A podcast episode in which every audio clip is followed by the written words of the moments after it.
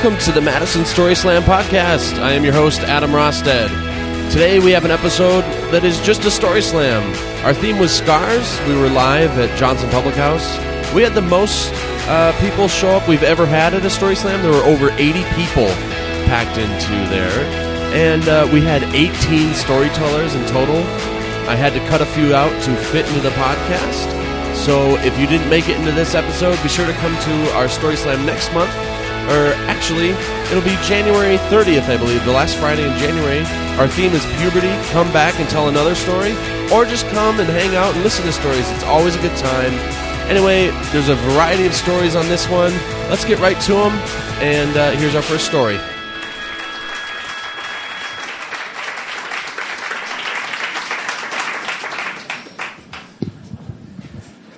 Hi. Um, so the uh, story, the uh, theme was scars, and originally I was going to tell you about all my scars on my body, but that doesn't seem. I'm not going to do that. And then I realized, thought, started thinking about well, you know, everything that all of our memories are scars. As long as we remember them, they're scars. Some are good, and some are bad. By the way, the last story was, I think, the best story I've ever heard here. Um, so, uh, because uh, Adam's dad is here, I've decided to uh, tell a story. Uh, Adam's dad is a, a, minister or, or pastor. Okay, pastor. Um, so, I have an uncle, well, uh, or had an uncle, uh, who was a minister in the First Reformed Church, which is a Calvinistic brand of church. Uh, so people that know a little bit about religion kind of get an idea that um, is kind of a strict situation. Um, and he married my aunt Suzanne, who was my mother's older uh, sister.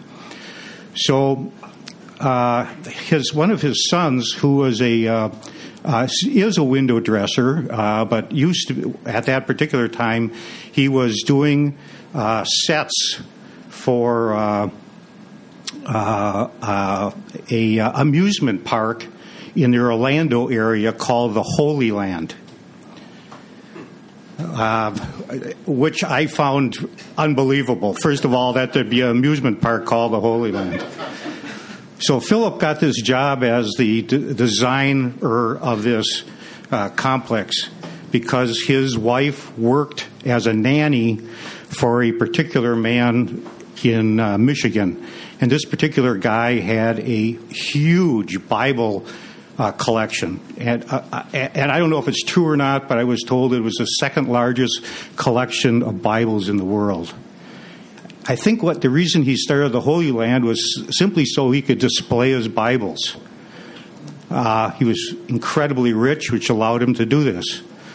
So Philip invited me down there.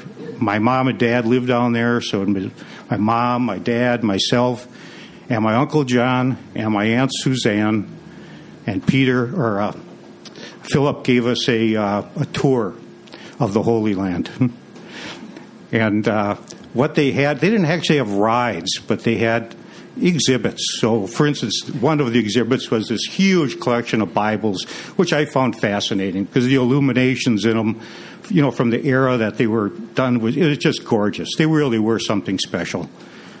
There also was a, a very large uh, panorama, or I guess that's what you call it, a landscape uh, panorama of uh, the city of Jerusalem at the time of Christ, which is also fascinating because I like little scale models and stuff like that. So I found that really, really good. Well, what they also had was they had, uh, you know, a, a made up cave with a big rock that they could roll in front of this opening. And they also had centurions walking around on the grounds with swords and helmets. And then they also had dancers who would dance to songs that they had made up about religious conviction. They also had a play that had to do with, again, similar topics. And uh, so my uncle John and my aunt Suzanne, my mom and dad and I, we walked through this place and we saw all these various exhibits and so on and so forth. And uh, at one point, I walked into the uh, uh, concession area or uh, you know gift shop because uh, amusement parks need gift shops. And I walked in, and some nice lady walked up to me and she said, "Well, what do you do for a living?" Well, no, first of all, she asked where I was from, but then, what do you do for a living? And I said, Well, I'm a carpenter. And she said, My Lord and Savior was a carpenter. what if, yeah. well, uh, I, I, found my way out the door before it got any, went any further than that. And uh, uh, so my uncle John and I were sitting next to each other, and my aunt Suzanne and my mom and dad were someplace else, and we were watching these people on stage singing and dancing and so on and so forth. And my uncle John turned to me and he said, You know, what?" he said, Tom, after this, I won't have to go back to church for a month. That's the end of the story.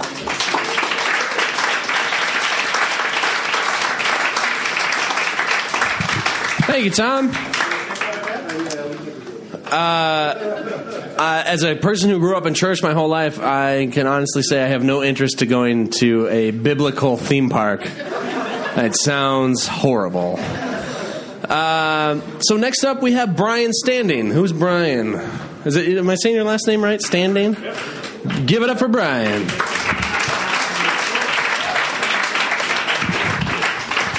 So, uh, unlike the last couple of folks up here, I'm actually going to talk about physical scars that actually occurred on my body uh, during my lifetime.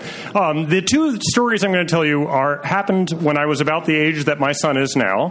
Uh, my son is over there. Yes, doing the jazz hands. That's Shay. So you'll hear from him in a little second. Um, hopefully, he won't be relaying any psychic scars because I don't think he's had any because he's been. He, we've tried to raise him well. So, um, but the, so the two stars, the two scars I do want to talk to you about is on the, my bottom lip right here. You can't see it, but for a long time there are two little indentations that are exactly the same shape as my two upper teeth. Um, and how it came about was I grew up, uh, you know, when I was growing up in Troy, New York, uh, with I grew up with an overgrown Labrador Retriever, um, kind of like that one there.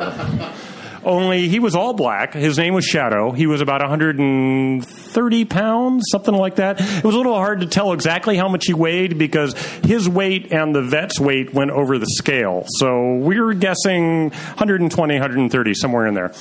Uh, and I was a skinny kid. I was pretty small kind of like my son. Um, didn't weigh much, but uh, we were taking him to obedience class and uh, taking Shadow to obedience class. We'd been he'd failed out of three or four other ones prior to that.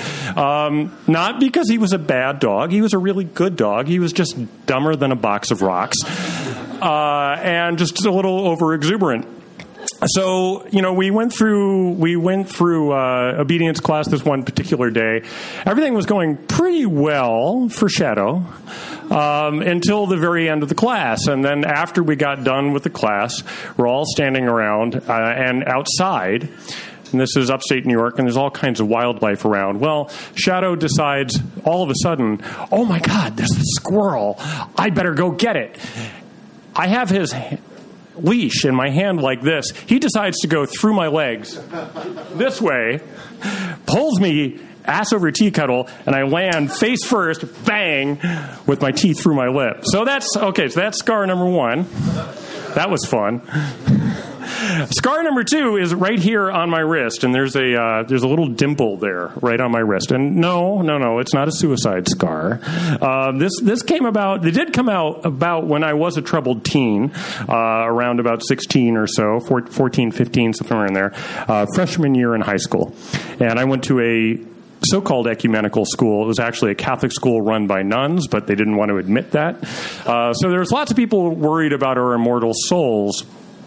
I didn't care for that. And, uh, you know, my dad had died like two years prior to that, so I was in a really kind of weird place. And uh, again, being a little small, being a little nerdy, you know, uh, I got picked on a bit.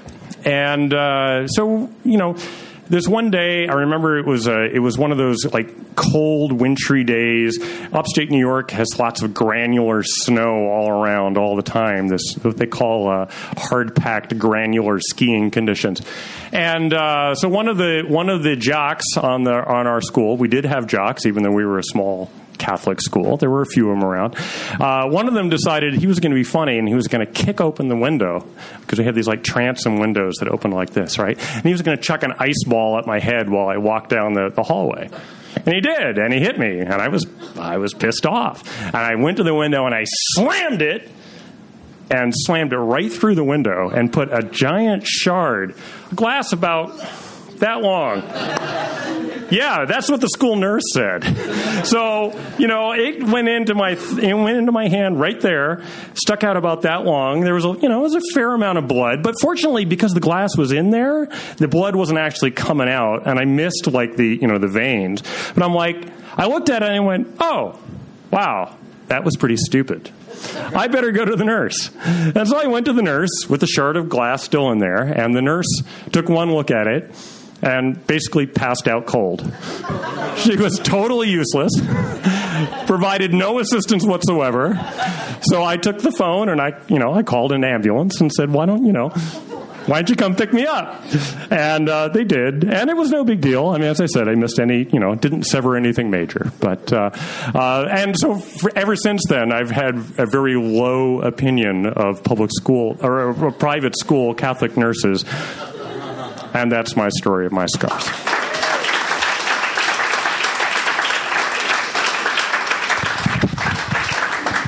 That was disgusting. Uh, I'll never forget. Uh, so I'm the youngest of three kids. My brother is five years older than I am.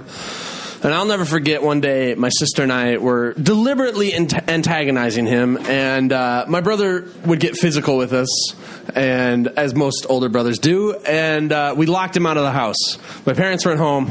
We locked him out of the house. He's banging on all the doors, and at the time, our side door was this really shitty wood side door. Do you remember that flimsy thing, Dad? That flimsy side door? Oh. Dad doesn't remember. So uh, it was this flimsy piece of wood, but then there was like a glass, you know, glass window uh, at the top of it. And so I'll never forget my brother suddenly putting his whole hand through that window. And I'm like, he, he probably was 13 or 14. So I was eight or nine.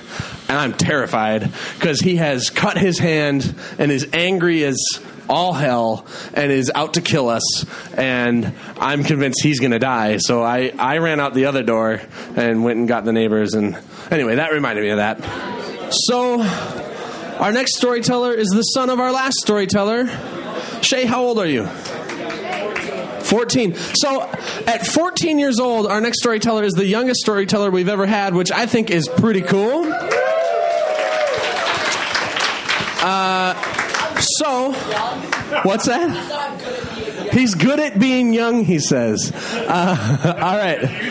All right. Uh, everybody give a round of applause for Shay Standing. Do you want to hold it or do you want to stand? Uh, I don't care. Hold it. Cool. Okay. Um, yeah, that's good. Uh, my dad was the last storyteller. Uh, he's told me the story with the glass before, which is why I uh, asked Eddie what if they're going to stab me, leave the knife in. Um, I don't. I don't have a lot of scars. Um, for my age, I haven't had been in a lot of injuries, but. Um, I, I, can't. I can only think of one scar, and I was too young to remember it. But um, the one one of my uh, favorite stories that involved an injury. Um, it didn't leave a scar that I know of. Um, well, it was I was very young, so everything literally is blurry in my mind. Um, but it was a summer day, and I was outside in a cute little plastic wagon, and I was eating an apple. And I looked down, and I noticed a smudge on the apple. And I thought, a smudge, no big deal you know. So I bit it, I bit into the apple, and I felt this shooting pain through my mouth. I started crying, you know, running around. You know, because I was a little kid, I wasn't. I didn't know what was happening. Right? I thought that you know it was like some kind of poison smudge. I was gonna die. Um, but my, but it turned out that that smudge happened to be a bumblebee. um, so I guess uh, I, I um, it's one of the. It's not that it was that painful. It was just like freaked me out. It's it's like one of those stories that really impresses people when it's not that impressive.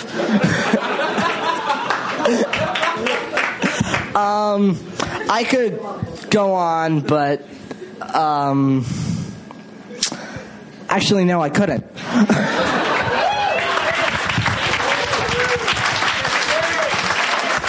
Thank you, Shay. Give it up for Shay, everybody. Uh, so our first uh, our first theme of the year back in August, I believe, was fear, or maybe that was October. It was October, yeah. So it wasn't our first. Uh, but for October, we did fear.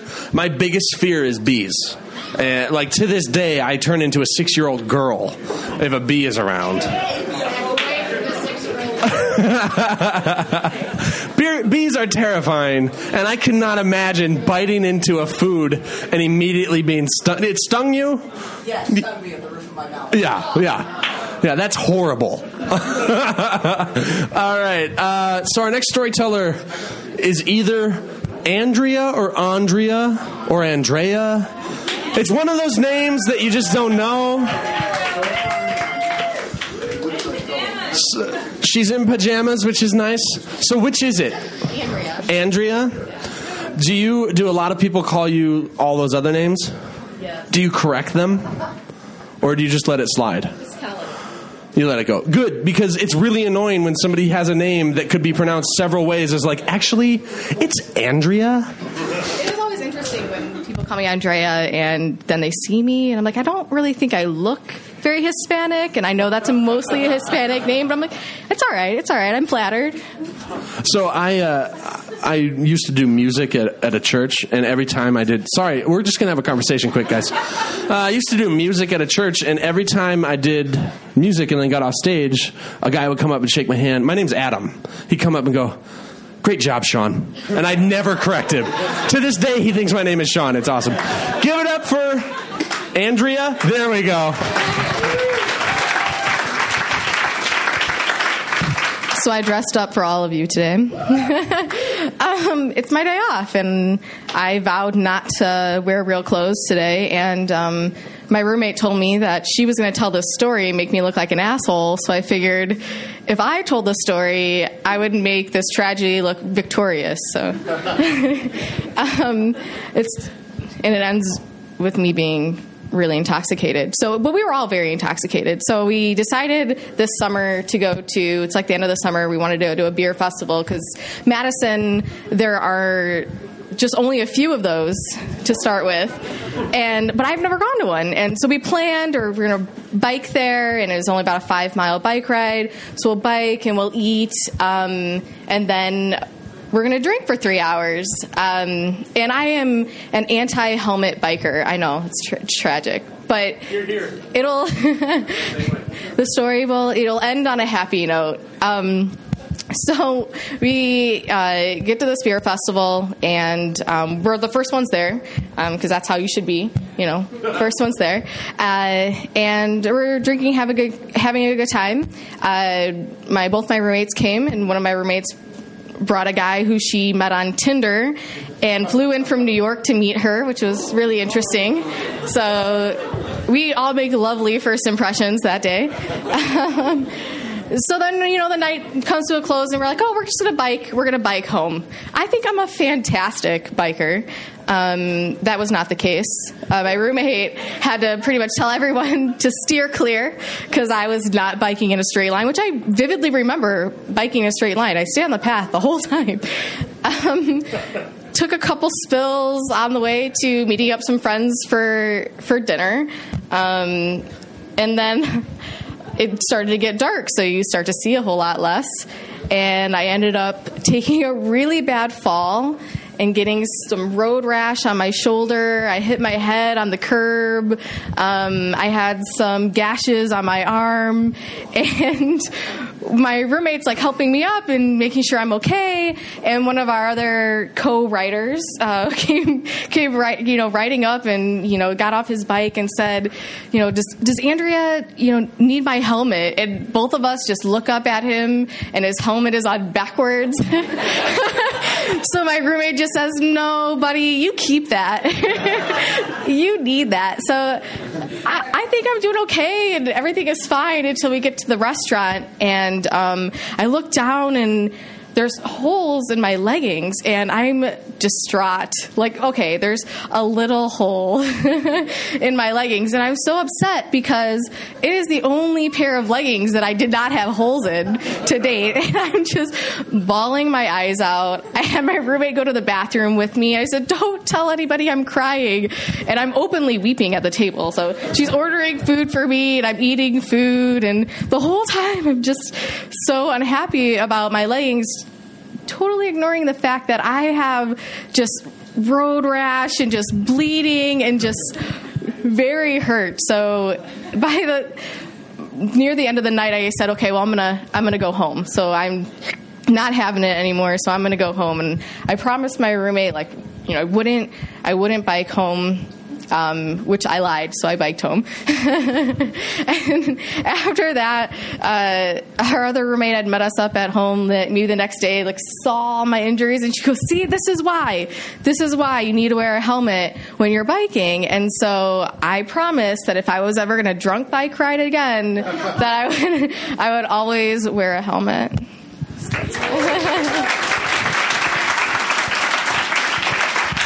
Thank you. Is anybody here in, in like a doctor or like a nurse or you are a nurse or a doctor?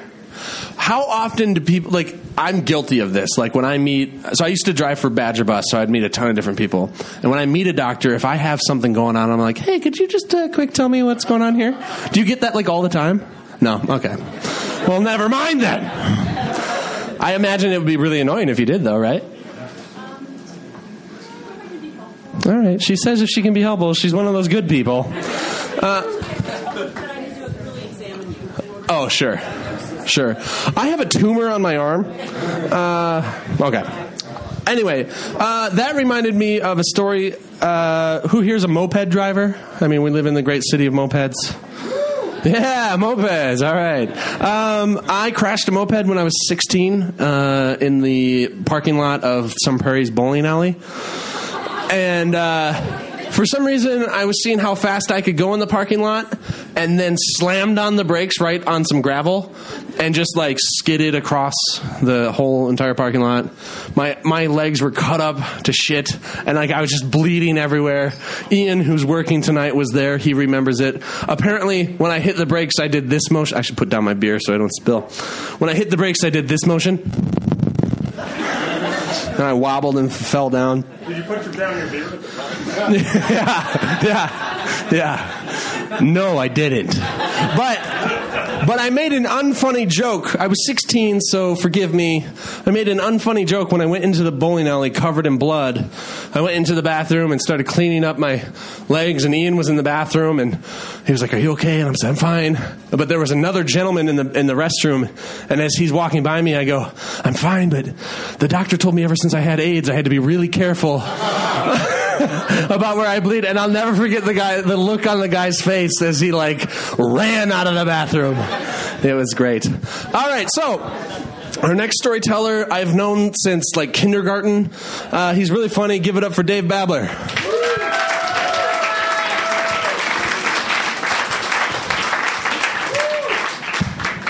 Thank you, Adam, for the kind introduction. I would also just like to take a moment and nominate Shay for the story of the night. Because a lot of us can say we've eaten at Applebee's before, none of us can say we've eaten at Applebee. Am I right? Give it to him. Come on.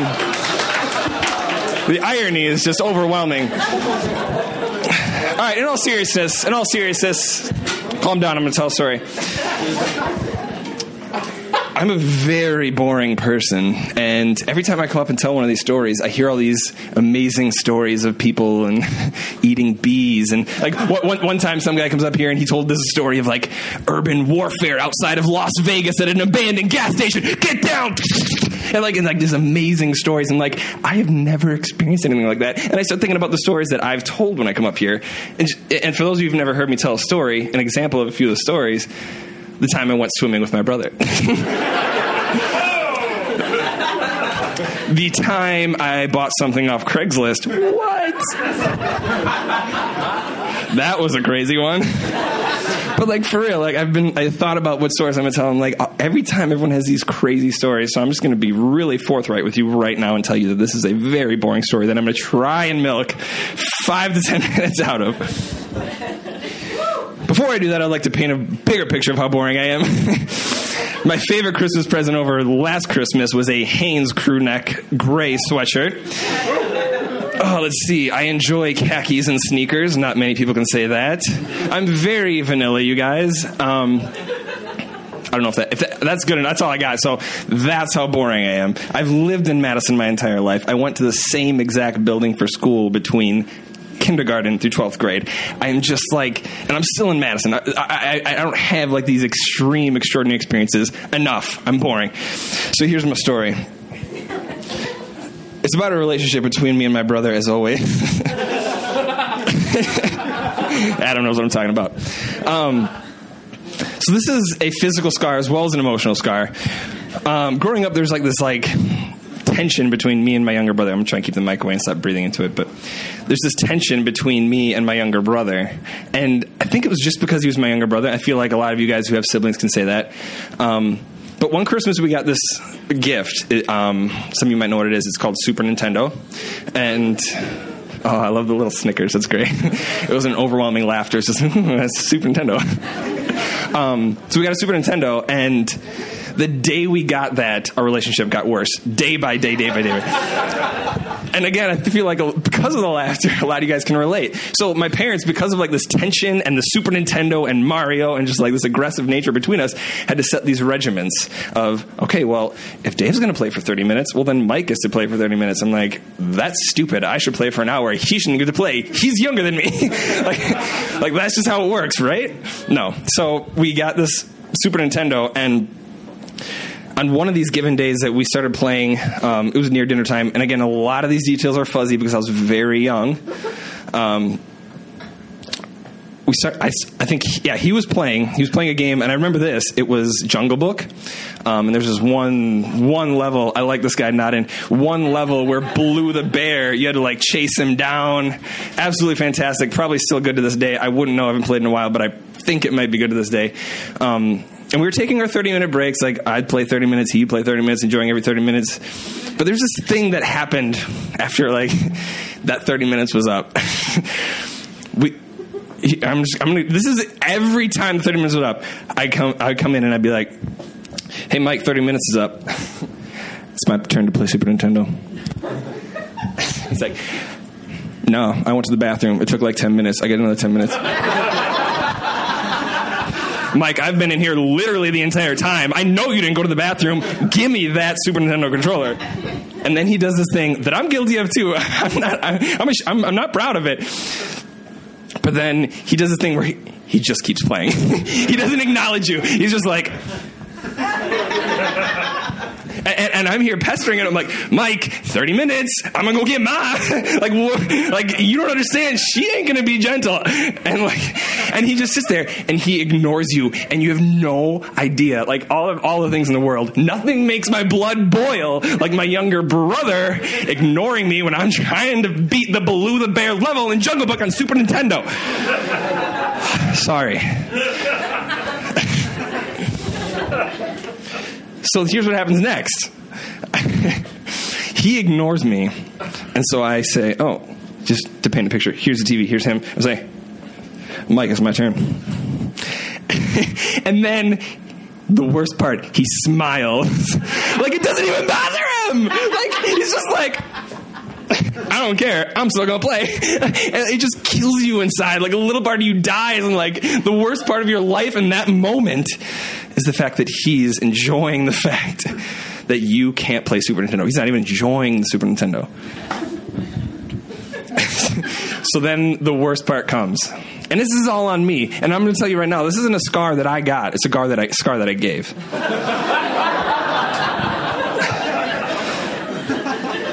So he smiles, and I stand. He keeps playing as if he can see right through me. I'm beginning to believe that he actually could. I don't know how, but he just sat there, smiled, and played. So I do this step aside, foot, click, eject. Mike, it's my turn.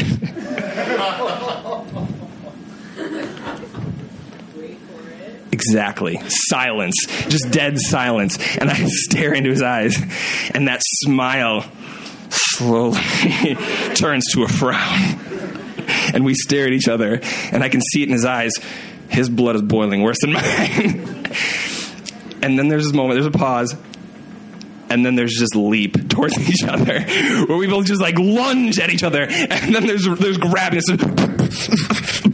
for like ten minutes until mom walks in the room. What are you two doing? And then we stop, but not before I get a big chunk of his cheek with my overgrown nails that I refuse to cut because I'm a rebellious child.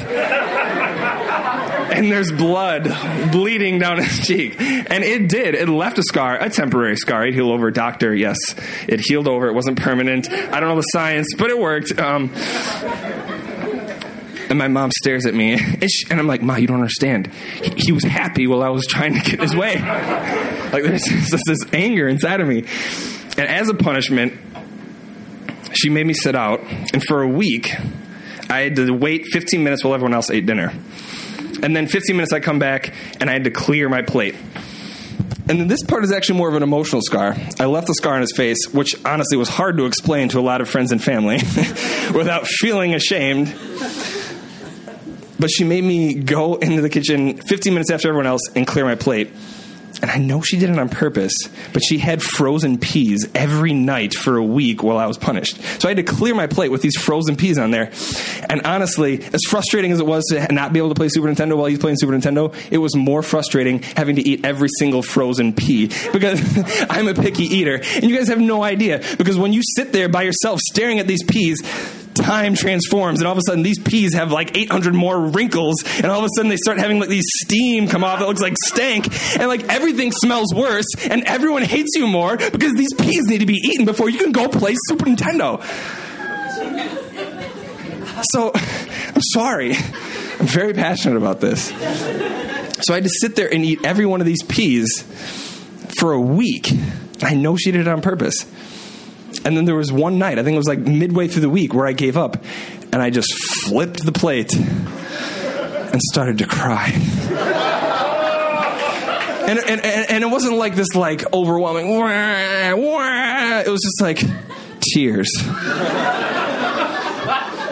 This is me. This is what i've become. This is what mario did to me. This is what super nintendo did to me. This is what pushing eject on Jungle Book on Super Nintendo to my brother did to me. And that emotional scar has stuck with me. I don't know how I remember all these details other than the fact that it scarred me. And that's why I constitute this as an emotional scar, guys, because it left a mark mental, mentally, also physically on my brother's face. But that's besides the point. My mental scar is way worse. All right, you guys have been great. Thanks for letting me tell my story.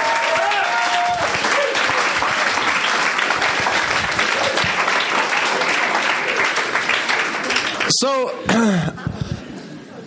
I don't ever know how to follow Dave because I think I've said this before or something similar. I've never seen a white man suddenly be transformed into like this. It's like a mixture of Dane Cook, Chris Tucker, and then every black church minister I've ever seen in my life. And that is how Dave Babler tells a story. Our next storyteller is somebody I don't know. His name is James. Where's James? I do know James. James told a great story last time, so I have high hopes. Give it up for James.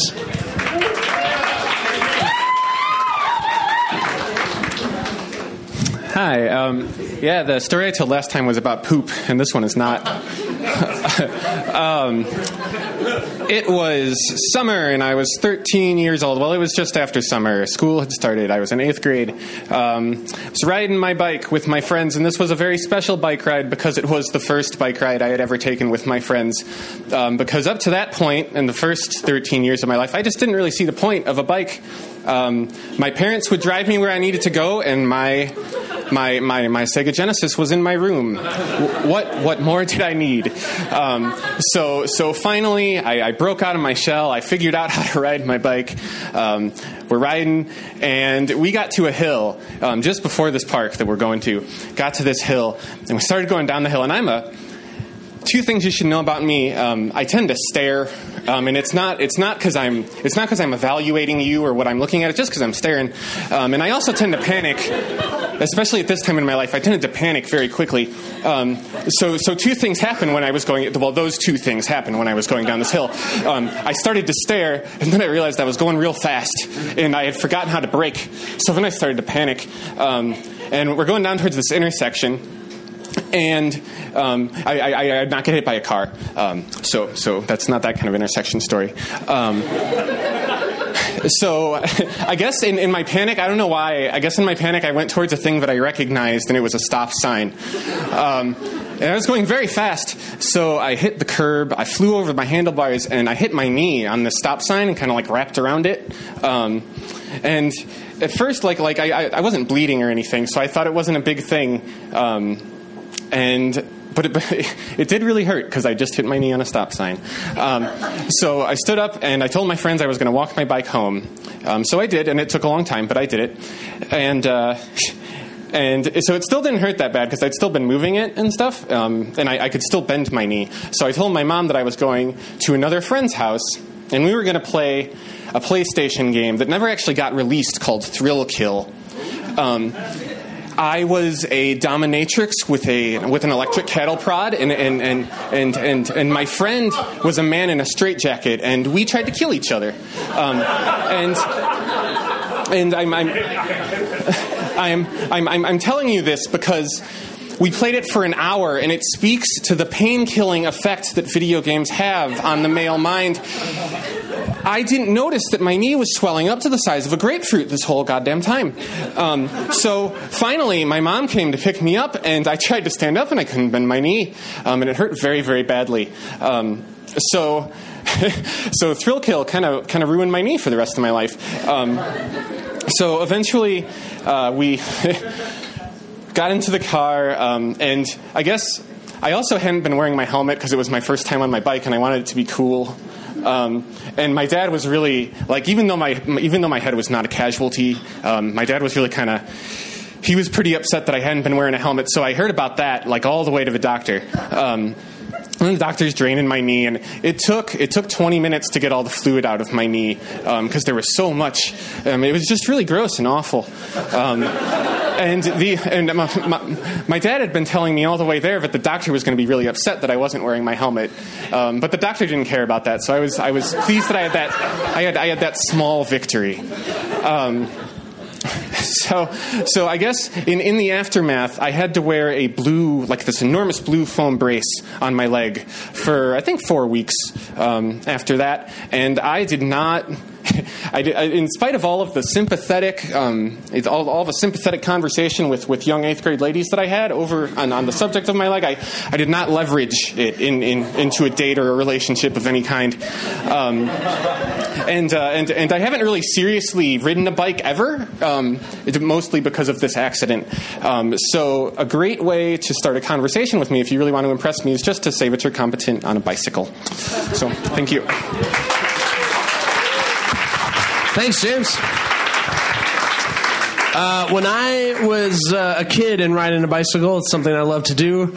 Uh, when I heard a car behind me, I would intentionally ram into the curb because I was terrified of getting hit by a car. Next up, we have my dad, David, who's telling the story.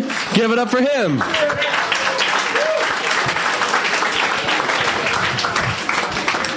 Seems like I can never go anywhere where I'm not outed. And uh, Tom, I want to thank you for outing me tonight as a pastor. Uh, You know, sometimes you just want to go somewhere where nobody knows that you're a clergy, and uh, so shh, this is not that night. Absolutely. Well, I could tell you about a bunch of different scars that I've experienced in my life. Uh, in fact, a couple uh, a couple story slams ago, I talked about when I stuck my hand in a snowblower blade. Or the time I was competing with a friend of mine where we, I was a produce manager and we were competing for uh, how fast we could go through a case of le- of uh, celery, and I sliced my hand wide open from uh, doing that. I have a nice long scar. Or the time when I was working as a butcher and I put a meat hook through my hand. Ooh, yeah, hanging on the meat rack like with your hand is really not fun. So I could tell you all those. Wiped out a motorcycle, fell off a snowmobile, bruised my legs, all those kind of things. But what I want to tell you about is growing up in a small town of 1,200 people. And growing up in a small town of 1,200 people, you know absolutely everybody in that town. And worst off, they know you. And so it's so difficult to have any anonymity as you go throughout town. When I was a young kid, I would ride my bicycle, six, seven years old, and I'd be going down the main street, going in and out of the lines, you know, on the road. And by the time I got home, my mother would say, Hey, you were going in and out of the lines with your bicycle. Honest to God. And um, my parents did not like pets, they didn't like animals. And they grew, both grew up on farms, and animals were meant to be outside. And as a little boy, all I ever wanted was an animal. I wanted something that would be my friend and my pet. And so I had a friend by the name of John Moran in grade school, and John raised rabbits. Just rabbits. Little, fluffy, white rabbits. Kind, gentle, you know, the, the kind of thing that you could cuddle with and be happy with. And, and so one day on the way home from the grade school, which was about a block and a half from my home, and uh, I stopped by his house and he, they had a litter of rabbits, and, and I picked out this beautiful little white bunny. Just beautiful white little bunny. And I named him Ruffles. Ruffles was such a sweet, sweet little bunny.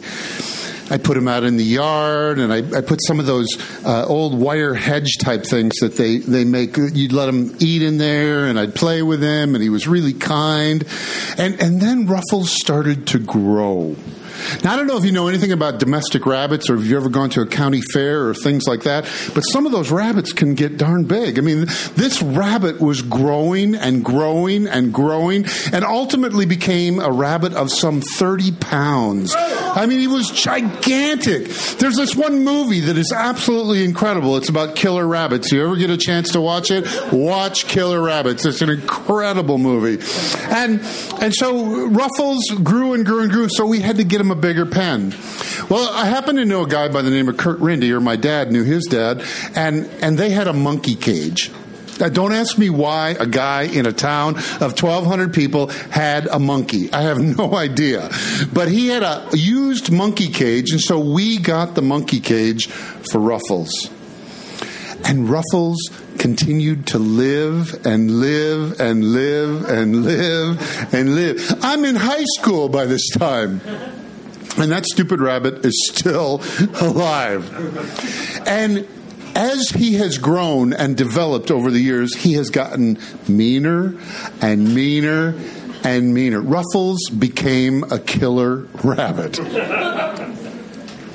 And one of the very first scars, I would go out to feed him in the morning, and I hated going out to feed him in the morning. I hated it. It was like, really, just die already, would you? Just go away. Big, fluffy, 30 pound rabbit sitting there doing nothing but eating food and pooping these little pellets that I had to clean out all the time.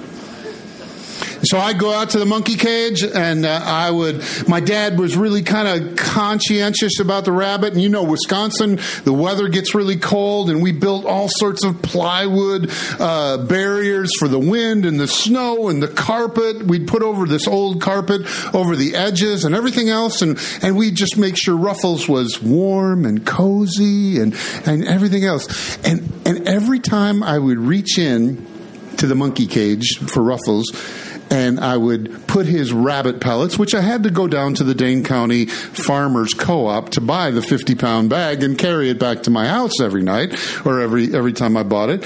And and I'd dump his food in and I'd dump his water in. Ruffles would go absolutely nuts he would go there were two levels to the monkey cage and he would be down below and then he'd be up above and he'd be in the box and he'd be down the below and he'd be nipping at my hands and he'd be he became killer rabbit. And the very first scar that i ever remember getting is from ruffles. And i and i have i have plenty of scars. And over here on my wrist is a scar from ruffles that still exists. And I reached into that stupid monkey cage, and Ruffles bared his teeth and in a quick motion reached his paw and just ripped my wrist apart. And he just scarred it from here to here. The great thing is that Ruffles died. as a freshman in high school, and I still had ruffles. I got this dumb rabbit in grade school, and I was a freshman in high school, and I came out diligently to feed that stupid rabbit, and I brought out his his water dish and broke the ice out of it, and as I as I came out, all around this cage, this old monkey cage, there were the paw prints of this huge, must have been huge dog. And, and there was blood all over the ground. And to this day, I believe that Rob Ruffles killed that dog.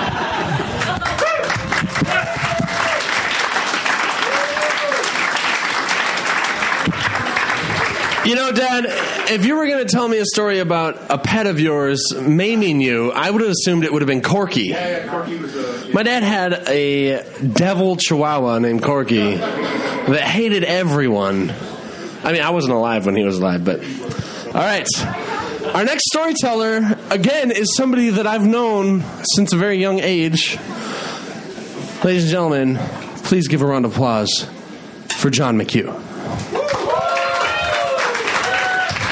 Thanks, Adam. Hey, everyone. Yeah, my name is John. Uh, also, before I start, this is awesome. This is my first time here. Um, props to my brother Dan. I don't know. There he is for telling me about this. Um, yeah, but this is really cool. So, anyways, I don't have a super long story to tell, um, but to give you a little info, I also grew up in Madison. Uh, like Dave said earlier, I went to a school for K through 12, uh, 13 years. And uh, by the time I was done, I was so ready to get out. Um, not that it was necessarily like a poisonous environment or anything like that, but I'm I'm an adventurous person. I really like to experience new things. So naturally, I went to Asia after high school, and um, I uh, yeah. so I um, was with a missions organization there, and uh, in my first uh, like month of training, we were doing chores, and one of the chores is to sweep a courtyard, and, uh, and it was actually really cool because it had this tree that would come down. We called it, and we called the little fruit on it dragon eyes. It's like a lychee, um, and they would drop, and so there's a ton of them that I had to sweep up. Um, but you break them open, and there's this like grape-like jelly, and then a seed inside, and you can like crack it open, kind of like an egg. It's a really satisfying feeling. Uh, trust me. But uh, anyway, so we're sweeping up the courtyard, and one day, I am, it's a sunny day. Um, Hong Kong's a tropical place, by the way, if you weren't aware, and it was September, so it was pretty hot, um, pretty sweaty. Lots of bugs, lots of cool things, but it was really cool. Uh, I lived in this tiny village called Sui Tao Chun, and uh, it was on the outskirts of Hong Kong on the mainland. And um, anyways, I'm sweeping up this courtyard with this broom, and the next thing I know, because I'm wearing shorts, I see this bug on my leg, and I was like, oh, that's cool. There's a bug on my leg, and I take a closer look, and it's a two inch long wasp or something like that. To be honest, I don't actually know what it is because I've never seen anything like it. Um, but it's about two inches long, and its thorax was about the width of a dime.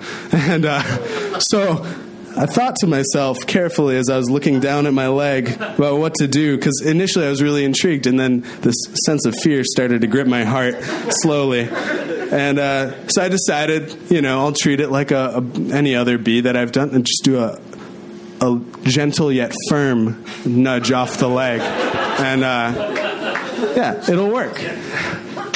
And uh, so that's what I do. I swipe, but I don't really look because I'm still pretty scared of this thing. And uh, so I was like, all right. And then I run across the courtyard. It's probably about as big as this room. So if I was, I was over by this lovely lady the, with a purple scarf, and I ran across. And right about when I got halfway across to here, I feel the shooting pain go up my leg, and uh, so again, naturally, being a logical person, I ripped my shirt off. Um, the, the, funny thing about this shirt is that my mom, Dan will know, uh, she buys us all sorts of cool travel gadgets when we go places, and this was ironically bug repellent. Um, t-shirt supposedly so i rip off my shirt and my friends are across the courtyard and they know me as a slightly eccentric person so they're just like john's just doing his thing um, but I, I, take it and I swipe it at my at my leg, and in a blind fury, I was just looking at the ground for something to hit, and I see this black spot. I couldn't really tell what it was because it was like a split second decision. So I just go whoosh, and uh, there was this. I was actually impressed because there was a whip like sound. It was really cool. Um, and and then I look around again because I had no idea if I actually hit a wasp or maybe it was just a stain on the ground. Um, and I can't find anything, but there's also no bee attacking me, which is nice. Um, and then after after five seconds or so of looking around, ready to ready to strike, I just kind of waft out my shirt, and this dead, huge bug that I still have no idea what the name of it is uh, falls to the ground and dies. So that was cool. It was one of the cooler stories of, of being in Hong Kong. And then uh, my friends started to look at my leg. And part of the reason I'm telling the story is it is the theme of scars. And I didn't really know you could get a scar this way. But apparently uh, you can because it's still on my leg.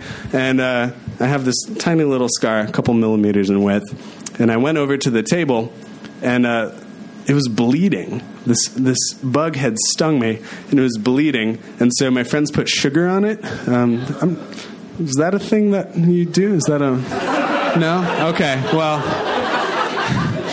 being such a logical story, you know, that's what we did. Um, and anyways, so we put the sugar on it. And then uh, for the next week, the whole muscle um, on the outside of my leg had stiffened up, and I was kind of like limping around. Um, so, anyways, moral of the story is uh, when bugs land on your leg, be careful because you never know what their venom holds. Um, yeah, and it was a wonderful time in Hong Kong. Wouldn't trade it. Thanks, John. Bugs are the worst. like that, I. So far, what I've learned tonight, the bugs are the worst. We should all probably wear helmets when we're riding a bicycle, and avoid my dad when he's at a butcher shop. Uh, next up, I think we have Jordan. Is it you, Jordan? All right. Well, you're next. So everyone, clap for Jordan now. Keep clapping. He's taking a long time to get up here. All right. So, like a good Madisonian, this story involves a bike. It's apparently half the theme. Also, like Dave's story, it involves both giving scars and getting them. So this is my eighth birthday. Uh, this is you know summer, uh, 1997. It would have been. I'm you know young kid excited. It's my birthday. My parents are withholding the presents. They're not telling me what they got me. About midday, my dad just hauls this huge box into my room. Big box. I don't know what it is. You know, it's big, just a big flat rectangular box calls me in. There's no label, nothing on the box. Cuts it open, and just wood pieces, huge wood pieces, fall out all over the place. No idea what's going on. I'm an eight year old kid, and I can't figure out what's going on. I, I, it looks like something that my dad would have done, but not me. He just goes, "Hey, here's your new bunk bed. I'm going to put it together for you." Eight year old me literally jumps for joy and cannot contain the fact that I'm getting a bunk bed only because I also shared a room with my younger brother. So we had like two little crappy beds next to each other. And I was like, oh my God, we got beds on top of each other. And just like stepbrothers, there was so much more room for activities. That's like all we did. I was super excited. There was just like double the play space now because our beds were up, they weren't sideways. So my best friend at the time, for the sake of anonymity, I'll keep him by his, his nickname. He we called him Skippy. So, my friend Skippy's over, and he's really excited because he's like, hey, I'm going to make my brother go sleep on the couch. You're sleeping in the bunk beds with me. We're going to use these things for the first time. It's going to be great. And it was because we were just sitting there all giddy. I, oh, okay. I also got a Chicago Bulls garbage can with a basketball hoop on it, so you could like throw your trash and like be Michael Jordan the whole time. So those are like the two gifts that I got, and uh, so we're sitting there, we're just you know slam dunking, and this is like right around when Space Jam came out. So obviously, uh, we're either all the Monstars or only like the stretchy arm Michael Jordan, and uh, we're like dunking on this little tiny garbage can. We're like this tall, but we're just just dunking, standing right over the top of it. My dad's just laboring away, pissed off at us because we're like in his spot, like he's trying to put the beds in, and we're just being idiots right in the way. And uh, he finally gets it together. It's finally all erected. And it's actually it was really nice. Like looking back on it, I saw old pictures recently. It was like this nice like oak bunk bed set. It was really cool. Uh, so naturally, like any young kid, like the best bed is the top bunk. You're like the king in the castle. You're looking down and everything. So me and my friend Skippy, we had been best friends for so long. We were pretty much, and we were the same age that it was like we were equals. And in his eyes, the the top bunk was just as like logical for him to sleep in as it was for me. No, just no. It's literally the day of my birthday, and you're trying to kick me out of the top bunk. Only bad things come of those decisions. So we're getting in this argument. It started out nice. He's like, "Hey man, I'm gonna take the top bunk." I was like, "No, no, this is my bed. I want the top bunk. This is my time. You can't have it. This is my bed." And he's like, "Well, I just, you know, I think I'm gonna. I, I just kind of want it. You know, the bunk, the bottom bed's fine. You can have it tonight, and you can have it like all the other nights. Like that's." He was actually kind of being logical. Like, just, I'm breaking. No, you're good. Okay. Um, like looking back on it, his his argument was sound. Just let me have it for one night. You sleep on the bottom. Like you'll have it literally every other night that the bed exists. Hell no. Hell no to all of that. So I find I like he's up there and started like making his nest and like he's cozying in, and I literally climb up the bed and just start kicking him until he gets out. Those of you that have known me long enough, Dan and Dave, I can kind of get vindictive. Like once in a while, I go a little too far when I just really want my way, and this is definitely one of those times. So I literally, I'm just kicking him wherever I, I'm just taking shots where I can get him. And finally, he's like, "Fine, fine, fine. I'll take the bottom bunk." So then he tries to pull a little subtle mind game. You know, if you were a good host, you'd let me have the top bunk. to preface my comeback, I have never ever in my life been like upper class, super rich family, but I decided this is what I was going to say. You can go back to your crappy poor house and sleep in your regular bed.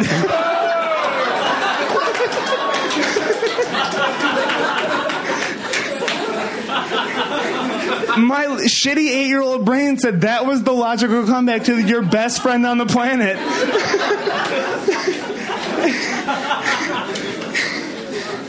So, like, I could see his face start to, like, well up, like he is about to cry. And like all I, my natural response is just start cozying into bed. Like I'm just, I said my piece. I'm going to sleep. We'll just wake up and hash this thing out in the morning. No, not him.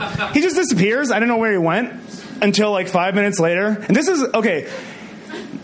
It got like kind of for whatever reason it had been kind of cold during that time. It got down like 40 degrees for some reason in like the end of May. I just see him coatless running up the hill past my house back to his house. We live like three blocks apart, three, four blocks apart, but it was over by like, it's kind of like over on the north side of town. Like, it wasn't really the best neighborhood for like an eight year old kid. It was over by Darbo Drive. Like, eight year old kids don't run around when the streetlights come on. That's like the worst possible decision. He did that. And I screamed out the window, Get back in the house! You can keep your damn bed. I don't even want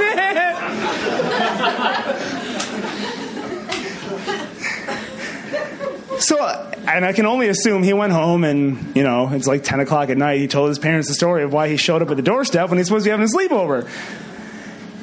I, the next morning, he left a jacket at my house. So I go and I'm I'm I got to go deliver it to him. I got to be the friend. You know, I got to try and mend fences. Be a you know the make up for the horrible thing I just said to him the night before.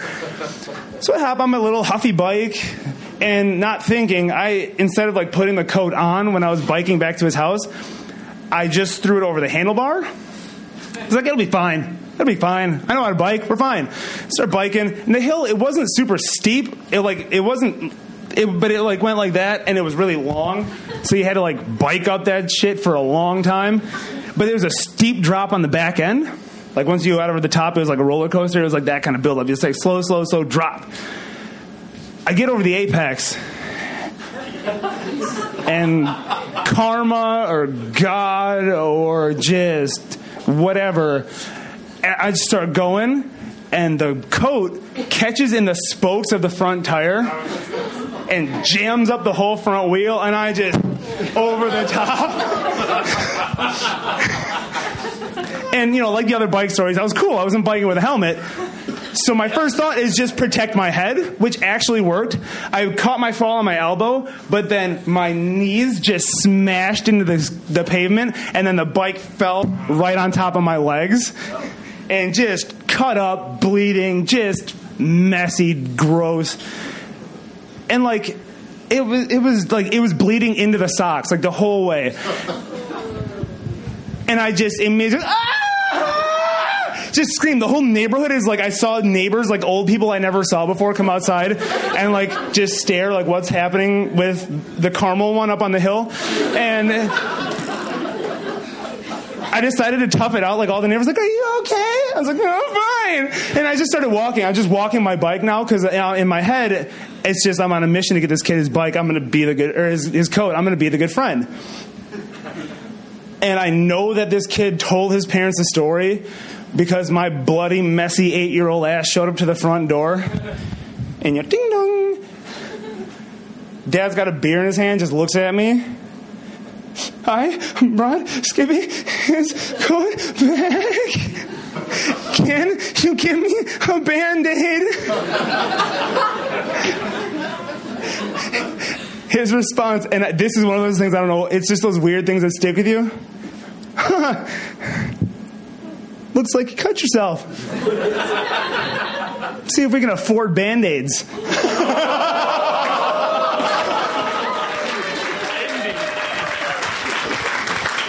I like how that ended. Ending. Before we get to Dan, Jordan, uh, I too had an experience where I flipped over a bicycle.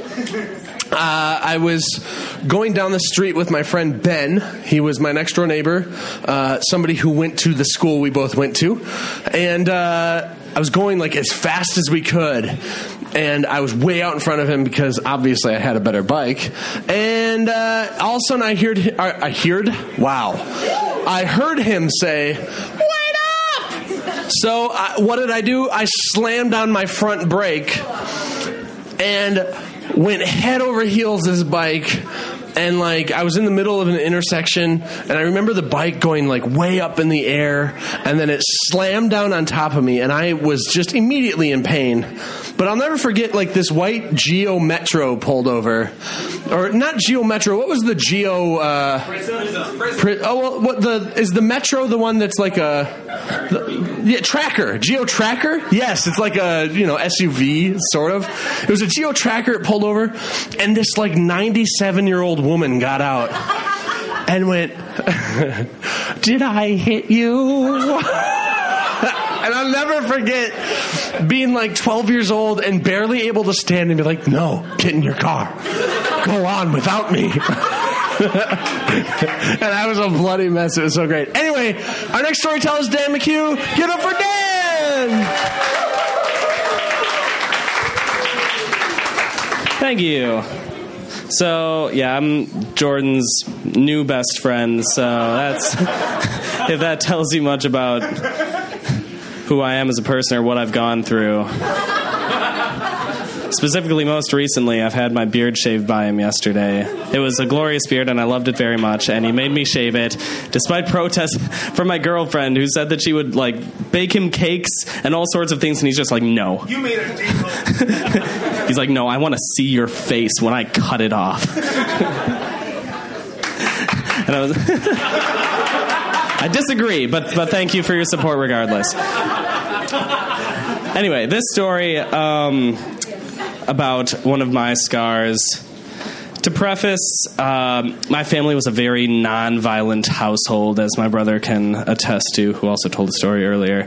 But there was no Power Rangers at all, and one of the biggest fights I had with my mother was because she wouldn't let me see Godzilla in theaters because it was too violent, and I loved Godzilla. I loved the old Japanese Godzilla, and she had no problem with the old Japanese Godzilla, but the new one, you know, it has that racy Matthew Broderick starring in it, so.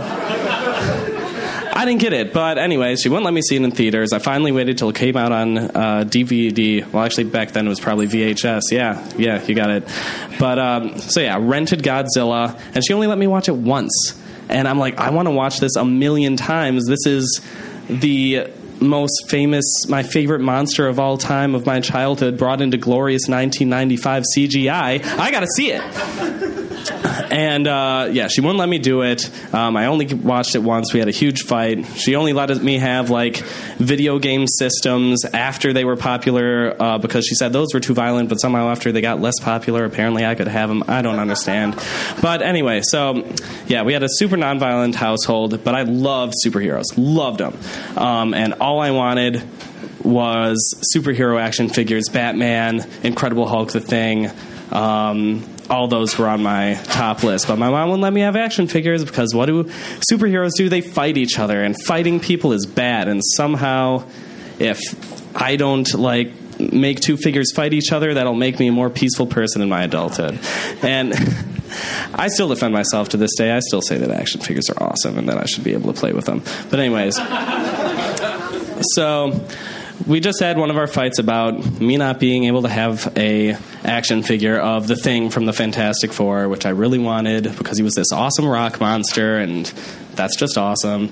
And so we went to Washington D.C. for my uncle's wedding, and you know I, I didn't really care about traveling as a kid. I was pretty over it. So yeah, we went on a plane. We got there. There was a uh, the wedding was going to start that night, and I wasn't super feeling it. She gave me, or she gave all of us, I think, like these Fisher Price uh, like knights and stuff, which also really confused me because those are real similar to action figures if you look at them. They've got swords, they've got shields, but like somehow because of their like misshapenly, comically large like limbs and facial features, it makes it okay.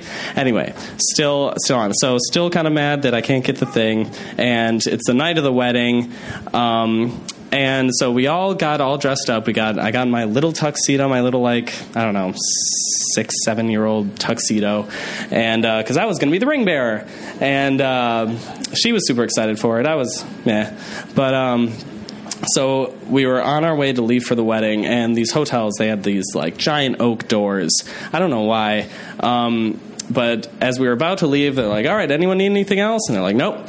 So they shut the door, and like right before the door shut, I stuck my finger right in the crack. and this giant oak door, probably yay thick, I would say a solid like three inches, just slammed shut on my middle finger, and I just screamed. And I still, I remember sticking my finger in there and I remember that it was intentional, and I have no idea. I have no idea if it was just like built up rage or if it was just. But I, I remember like being like, "What would happen if this happened?" it's like you hear as a kid, you're like. That people say like, well, don't don't touch the stove, you'll get burned. It's like, yeah, I know it's a hot stove, okay, I get it, but for some reason, the exact principle does not also apply to doors closing on your fingers, at least for me. So that got slammed. My finger got extremely destroyed. I don't know what happened to it. My mom still tells me, like, yeah, it might have been broken. It's like. Did I not see a doctor? Like how? but she had a splint. That was the weird part. I went to the wedding with like a finger splint, and I don't remember stopping at Walgreens or anything. I think she just had a splint on her. And like my brother said, she like she packs us with all these amazing like travel supplies, and she's a nurse, a public health nurse, so she's got like all sorts of. But a finger splint seems a bit excessive. Like how big of a pack do you have to have where a finger splint is like one of the essential items? So I put on the splint, and um, I went. And I was a great ring bearer. I held, I didn't even cry the entire way down. And luckily, my brother was with me too, so he got to hold the actual thing while my like mangled hand was kind of like off to the side. And like she still tells this story every day. She's like, "Oh, Dan, Dan was so brave. He smashed his finger, and it didn't stop him. He was so brave. He went through it. He didn't cry at all." And and to this day, I still I, I, I was not brave. I, I was extremely greedy because she promised me that if I didn't make a scene and I went through it, that I could have my thing action figure of the giant rock monster. And, I, and before that, I was like, just fuck this. I'm out. I don't want to be a ring bearer. Ring bearers suck. Weddings suck. Everything sucks. I want to stay at the hotel room. And she's like, all right, well, you can have the thing action figure. I'm like, done, doing it. Let's get this party started. So I went through it. I got my thing action figure, and I finally got to make two plastic men fight, and I've been a serial killer ever since.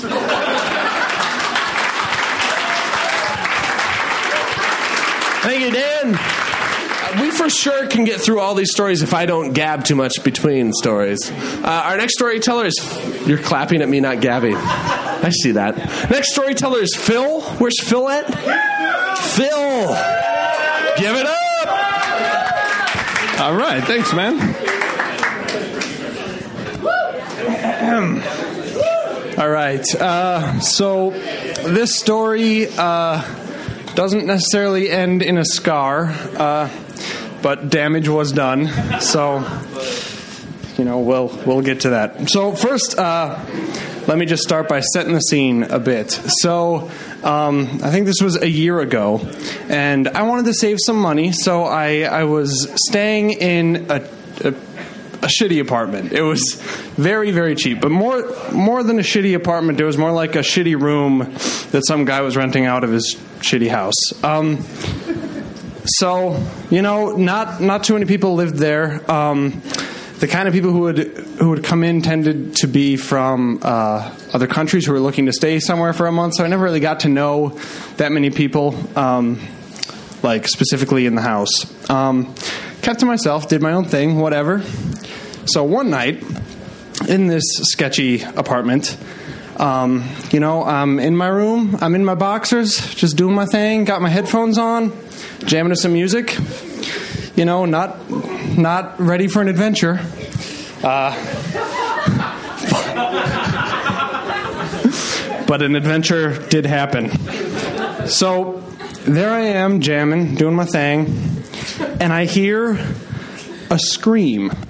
Like, not like a ah scream, like an oh my god, I'm being murdered right now scream. And that scream didn't stop, it kept going. And you think to yourself when you hear when you would put yourself into a situation where you hear a blood curdling scream that does not stop, you think, oh, I, I know what to do. I'll, I'll call the cops and, you know, I'll, you know, get the SWAT team here and we'll take care of everything. But no, I was raised in the Midwest, so I was like, I don't want to be a bother. so,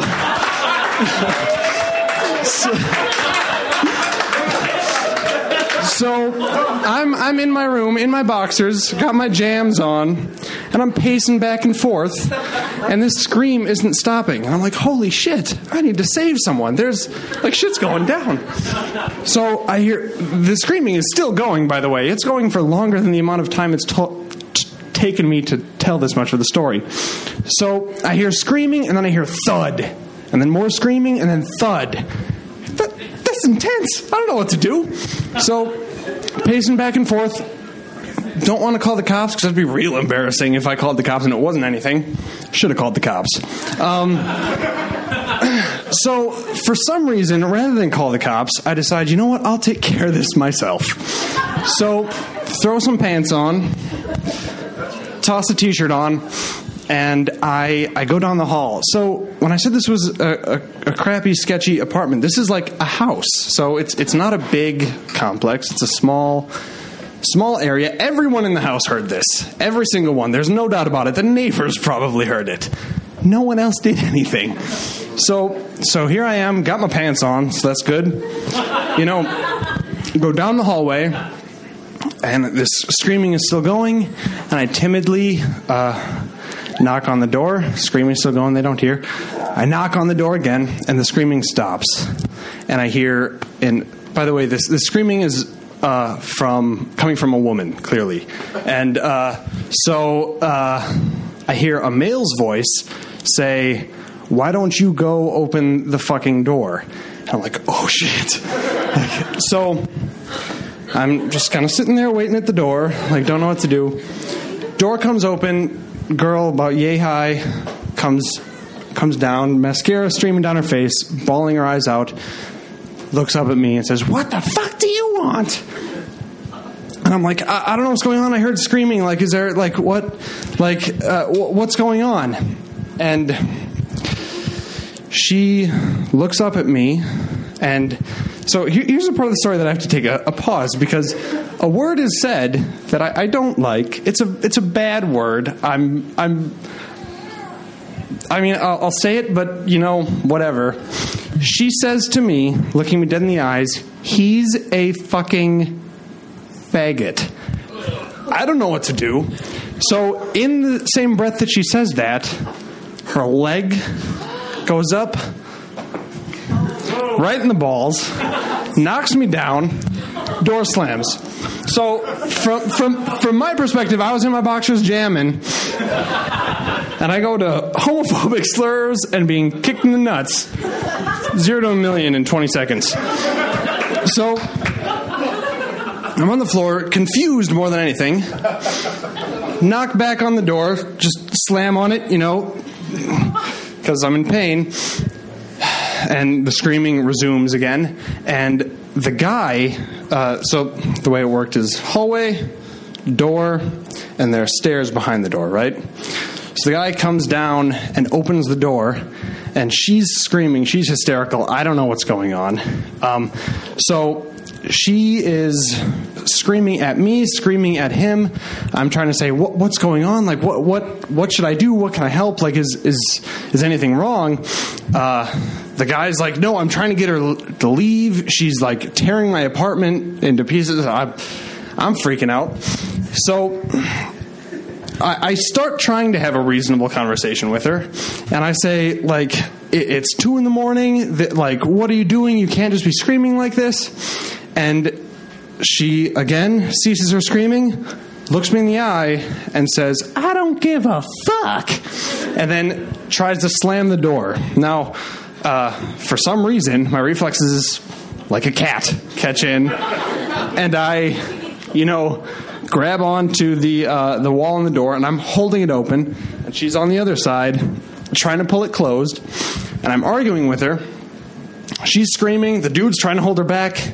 It's chaos. So, once again, get into a conversation.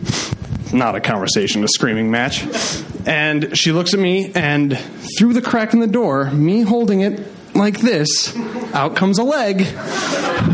Round two, and I get hit in the nuts, and I start reeling back. So, on the floor, I, I, get up and I start hobbling back to my room, and over my shoulder I say, "Okay, I'm calling the cops." As I as I start coming out, I think she didn't want the cops called, so she opens the door, comes out all the way, and is standing there. And I and as I'm walking back to my room, I hear another. Not happy to say this. She says. Uh, why don't you mind your own fucking business? So I'm hobbling back, and I turn around and I say, Are you talking to me? and then she says, She says, No, I'm talking to this gay ass. Don't know what that means. She's pointing down the hallway, and I look. There's another dude staring out the door, just watching what's going on. Doesn't help me. Whatever. So for some reason, getting kicked in the balls two times doesn't set me off. Getting, you know, screamed at, woken up at two in the morning doesn't set me off. When she calls this random dude a gay ass, that triggers me. So, so I'm not a particularly tough dude. I've got some height on me, but you know I'm skinny, whatever. But holy balls! I, I turned around, stormed back towards her. So again, this lady about this tall storm back towards her, start screaming like at the top of my lungs, like, what the fuck are you doing? Blah, blah, blah, blah, blah. and it comes on to me say, and what's with the homophobic shit? And she, in this fury and tears, she just straightens up and says, Oh, I'm not homophobic. so, so that that's another just mind-boggling thing. I snap out of that and try, you know, just again screaming at her. We're I'm six foot three, looking at her five foot nothing, and she's looking straight up at me, just screaming an inch away from her face. Um, she eventually says, "This part's weird." She she she she eventually says why don't you mind your own business? And again, she is an inch away from my face, not an exaggeration. For some reason, the, the supernatural powers that be, I choose to channel Batman. and this is all subconscious. I'm in no control here. And an inch away from her face, she says, Why don't you mind your own fucking business? And I say, this is my business. Just shaking with rage. Sweat, spit, the whole. So that, uh, I think, shit her pants, left the building. Here I am, pant, like literally hunched over where this woman was, just breathing and panting and uh, just shaking with adrenaline. I finally calmed down, and I look over my shoulder, and that dude's still looking out, looking out from the door at the end of the hallway. And that is my story. Thank you, sir. That is pretty good. Uh, just want to let you know you can find us on Facebook if you search JPH Story Slam, or for the podcast, you would search Madison Story Slam. Uh, Twitter, it's Story Slam Madison, or Instagram, it's Story Slam Madison. Any of you who have a smartphone right now should be getting out and following us on each of those things. Uh, I heard I don't want to from somebody. Hashtag I don't want to. That is it for our podcast today. Hope you enjoyed the stories. Uh, as I said uh, at the beginning of the show, our next Story Slam is January 30th. Uh, that is a Friday. Our theme is puberty. Uh, so come tell your awkward teenage years stories. Uh, as always, there will be um, food and beer specials. And just so you know, now you can go to Sal's Tomato Pies, which is right next door to JPH, and uh, you can pick up a pizza and bring it into JPH as long as when you come into Johnson House, you buy a drink there. That is their only stipulation. We had a lot of pizza at this past Story Slam. Um, it was a good time. Um, next week, our podcast guest will be Jim Birkenstead, the rock and roll detective. Jim's a really interesting guy, so look for that next week. Anyway, hope you're doing well. Uh, you know, save up your stories, come tell one. We'll see you next time.